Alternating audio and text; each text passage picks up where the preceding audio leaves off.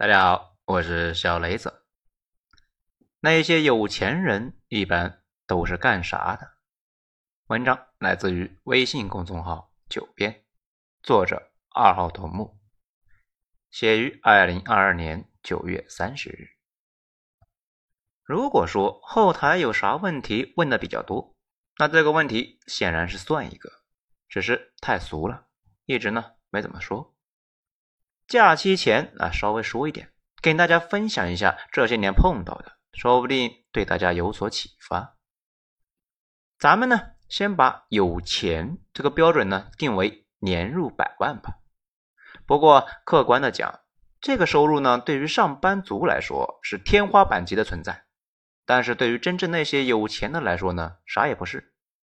咱们呢，还是以这个标准来。之前啊，就有个讨论。说很多人吧，那说起来呢，啥都懂一点，思想也有点深刻，似乎呢很有脑子，可是他却没赚到啥钱，以至于平时想的太多，人也拧巴，跟一个沙雕似的。与此同时啊，有些人看着呢毛都不懂，平时呢朋友圈各种是转发封建迷信，一开口就暴露自己呢确实是个沙雕，可是这种人竟然也能够赚到钱。甚至呢，一年赚前面那个显得很睿智的人一辈子的钱。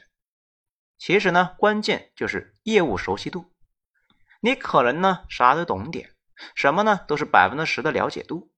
那个有钱的呢，绝大部分领域啊那都是零，但是自己那一亩三分地呢那是百分之九十九。自己没意识的情况之下呢，狂虐周边所有人。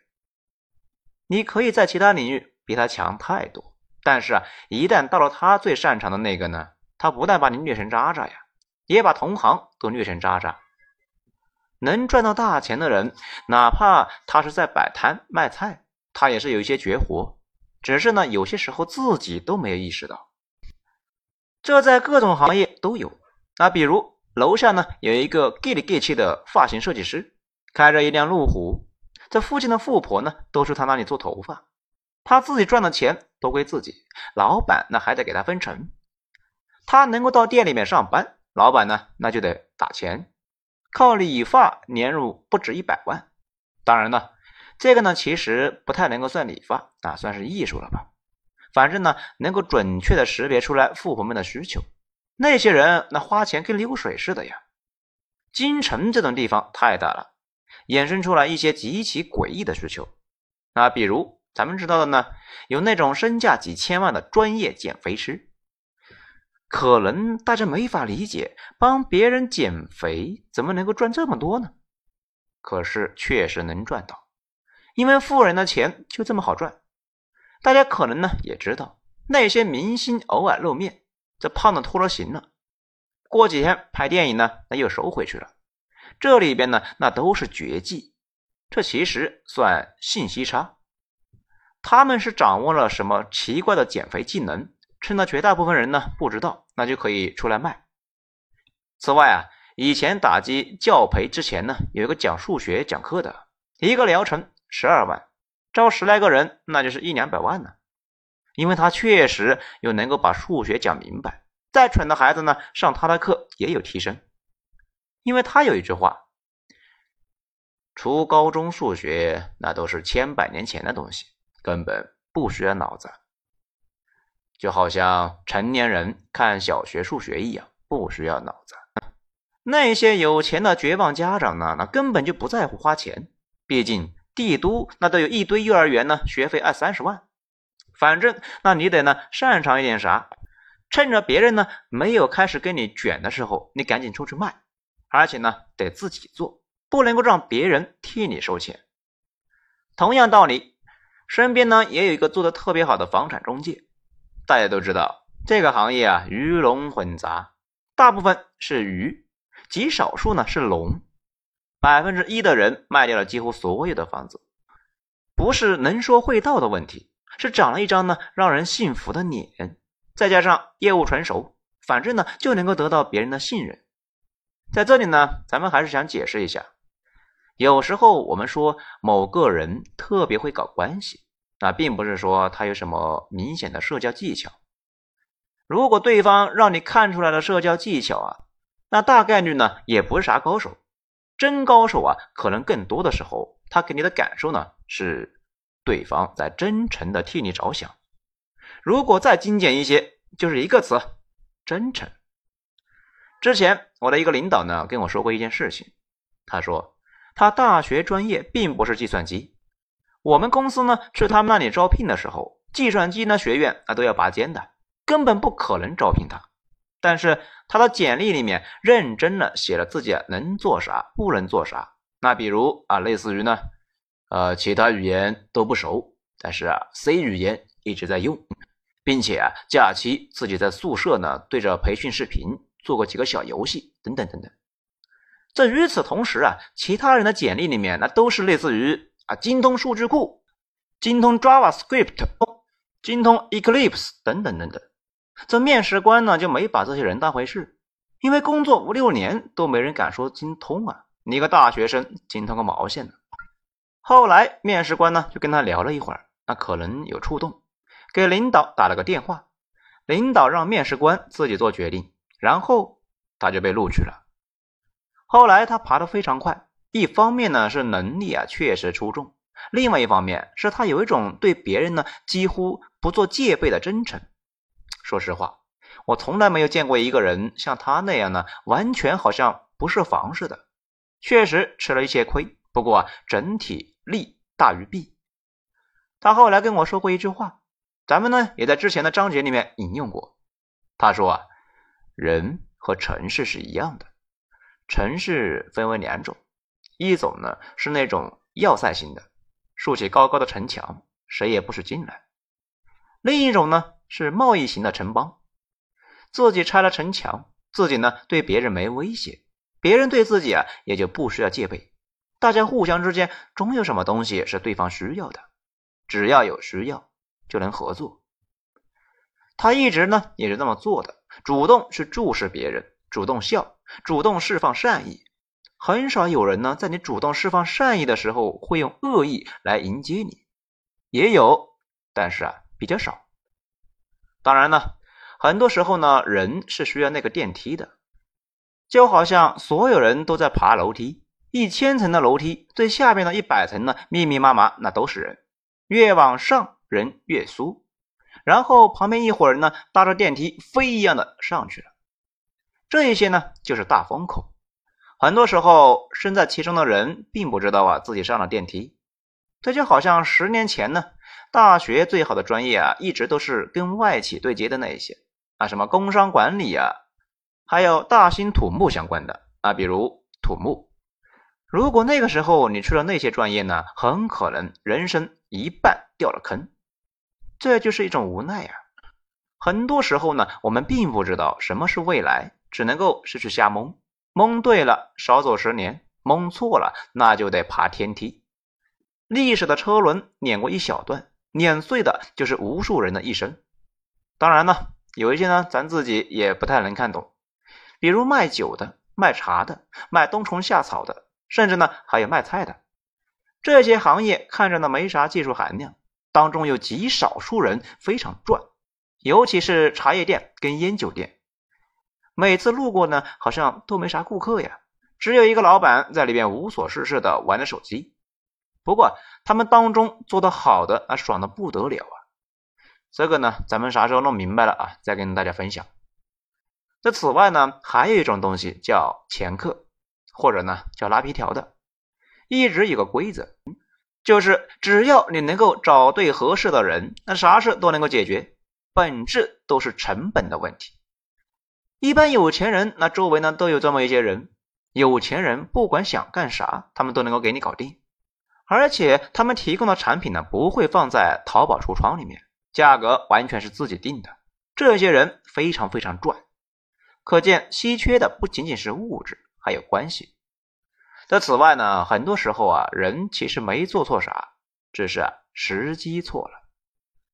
前几天有个粉丝呢，在非洲做生意，他说他的前半生就是一个错误的合集，出身很穷，脑子呢很一般，费了全部的力气补习了两年，终于考上一个普通大学。上大学的时候，那听说未来是生物的世纪，就报考了生物专业。进了专业，那才知道是天坑呢。大学拼命学习，周围的同学呢都懒懒散散的，他考了前三，可以呢转一次专业，他就毫不犹豫的转到了当时呢另外一个非常有前途的专业，也就是土木。毕业之后，在东北盖过房，在海外呢砌过墙，后来又去海外做工程，累死累活，钱没赚到，得了好几次病，三十来岁呢一事无成，直到有一天啊，他的一个小组长呢就说。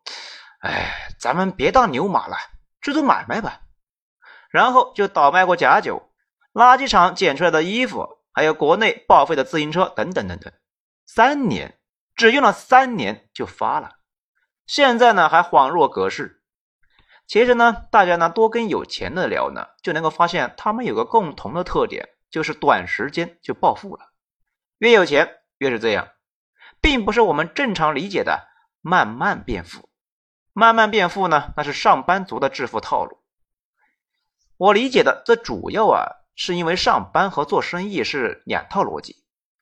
打工人的价值呢是两次评估，第一次啊是市场，第二次呢是自己所在的体系。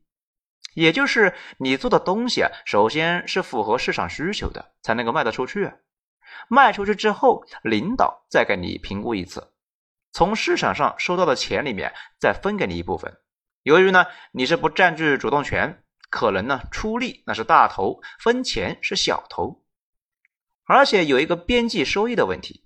比如啊，我以前写代码，公司放到几万台服务器上去运行，公司每卖一台服务器就能够多赚一分钱，这样就会给我多分钱吗？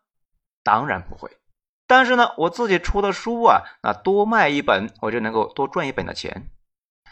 此外，你的工资呢，并不是由你的付出或者收益决定的，那是你呢和那些跟你一样上班竞争出来的。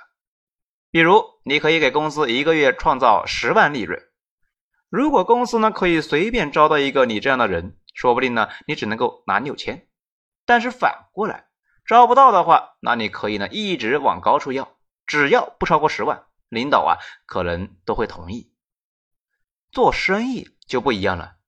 你的东西呢，只要是符合市场需求的啊，卖多少你赚多少，一直卖一直赚，赚了之后就扩大投入，赚更多，直到哪一天拐点到来，你在行业萧条之前呢顺利退出，顺利退出这个是非常关键。我大学时候呢属于是制造业的黄金时代，系里边有个小伙伴呢，他爹在南方有个工厂，极其赚钱。他在大学呢就开的是雷克萨斯，但是他爹后来的问题啊，就是在行业变成红海之前没有能够及时退出，反而呢把钱都投入了扩大再生产，工厂越来越不赚钱，直到产品滞销。后来不仅把多年的积蓄给搭进去，而且啊还欠了别人不少，这也是十几年前的行业巨头们现在的普遍的状态，所有的正反馈系统都没法持续。最后啊，都会崩溃。上班族生产出来的东西啊，卖不出去，领导担着；你自己呢，亲自做买卖，生产出来的东西啊，卖不出去，你自己担着。很多时候卖东西并不需要太高的智力，也没人管你的学历什么的。卖的东西呢，高级可能会赚到钱；卖的东西低级呢，可能也能赚到钱。很多时候啊，自己都不知道怎么就赚到钱了。而且呢，让那些做生意赚到钱的人再重来一次，几乎百分之百呢不一样的结局，因为运气没法复制。整体而言，做买卖是一个物竞天择的过程，打从一开始那就极其残酷。但是，一旦走对路，赚钱那就快的离谱啊！而上班呢，是一个路越来越窄的过程。啊，这里啊，并不是鼓励大家不上班。啊，毕竟呢，我自己呢还在上班，只是说呢，越往后，对于上班的人来说呢，是个选择越来越少，路越来越窄的过程。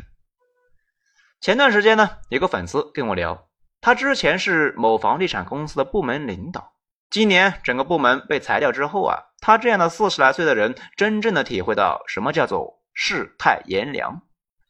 现在市场上没有一个公司啊在招聘领导。他也不可能去到二十来岁的小伙子手底下去打工，也不敢呢随便投资，于是开始跑滴滴。好在他的纯电奔驰单价比较高，每天感觉呢还不错。好，讲到这里呢，咱们该总结一下，符合下边条件的呢不一定有钱，但是啊，一个有钱的基本上是符合下边的一条或者多条。第一。对自己的业务呢极其熟悉，并且非常自信。第二，赶上了什么大运，踩到了什么正反馈循环，几年间就起来了。第三，关系和商品一样，都可以出售，越是重要的关系呢，售价越是离谱。第四，上班赚大钱的人很少，有钱人做买卖的居多。换个说法。上班的上限不高，勉强呢有个下限。做买卖上下限几乎都没有。所以说吧，日常生活中保持开放的心态，去深刻钻研某个细分领域，而且呢要学会以买卖人的思维去思考这个世界，而不是上班族。这当中的差别极大。上班久了，很容易就产生一种呢生产导向的思维模式。做买卖是销售导向，赚小钱靠给别人生产点啥那就行了。赚大钱那肯定是在卖什么复制成本极低的东西。这个呢，大家得慢慢体会。绝大部分人一辈子呢也转不过来这个弯儿如果一辈子赚不到，也没必要太纠结。赚大钱那是需要大运的。财富的分配逻辑就是不可能所有人都富，只能够是一小部分人。这也就决定了绝大部分人一辈子只能够在平淡中度过。绝大部分赚钱的手段，那别说教给你了，赚到钱的人自己呢重走一遍，结果也不一样。所以也别纠结了，只能够是自己呢慢慢摸索。不过也不是没啥可以做的，比如不断精进自己的谋生手段，去了解自己的技能到底呢是怎么卖出去的。有时候你自己不卖。让别人啊，或者是你老板给你卖，可不是大头被他给赚了吗？此外，尽量真诚，这是最容易达成的技能，却能够让人获益无穷。比烂的社会里面，真诚是一种负向 buff。真正的成熟社会里面，越真诚的人收益越大。好，今天内容以上，喜欢的话大家顺手点个五星评价吧。我是小雷子。咱们精彩，下章接着说。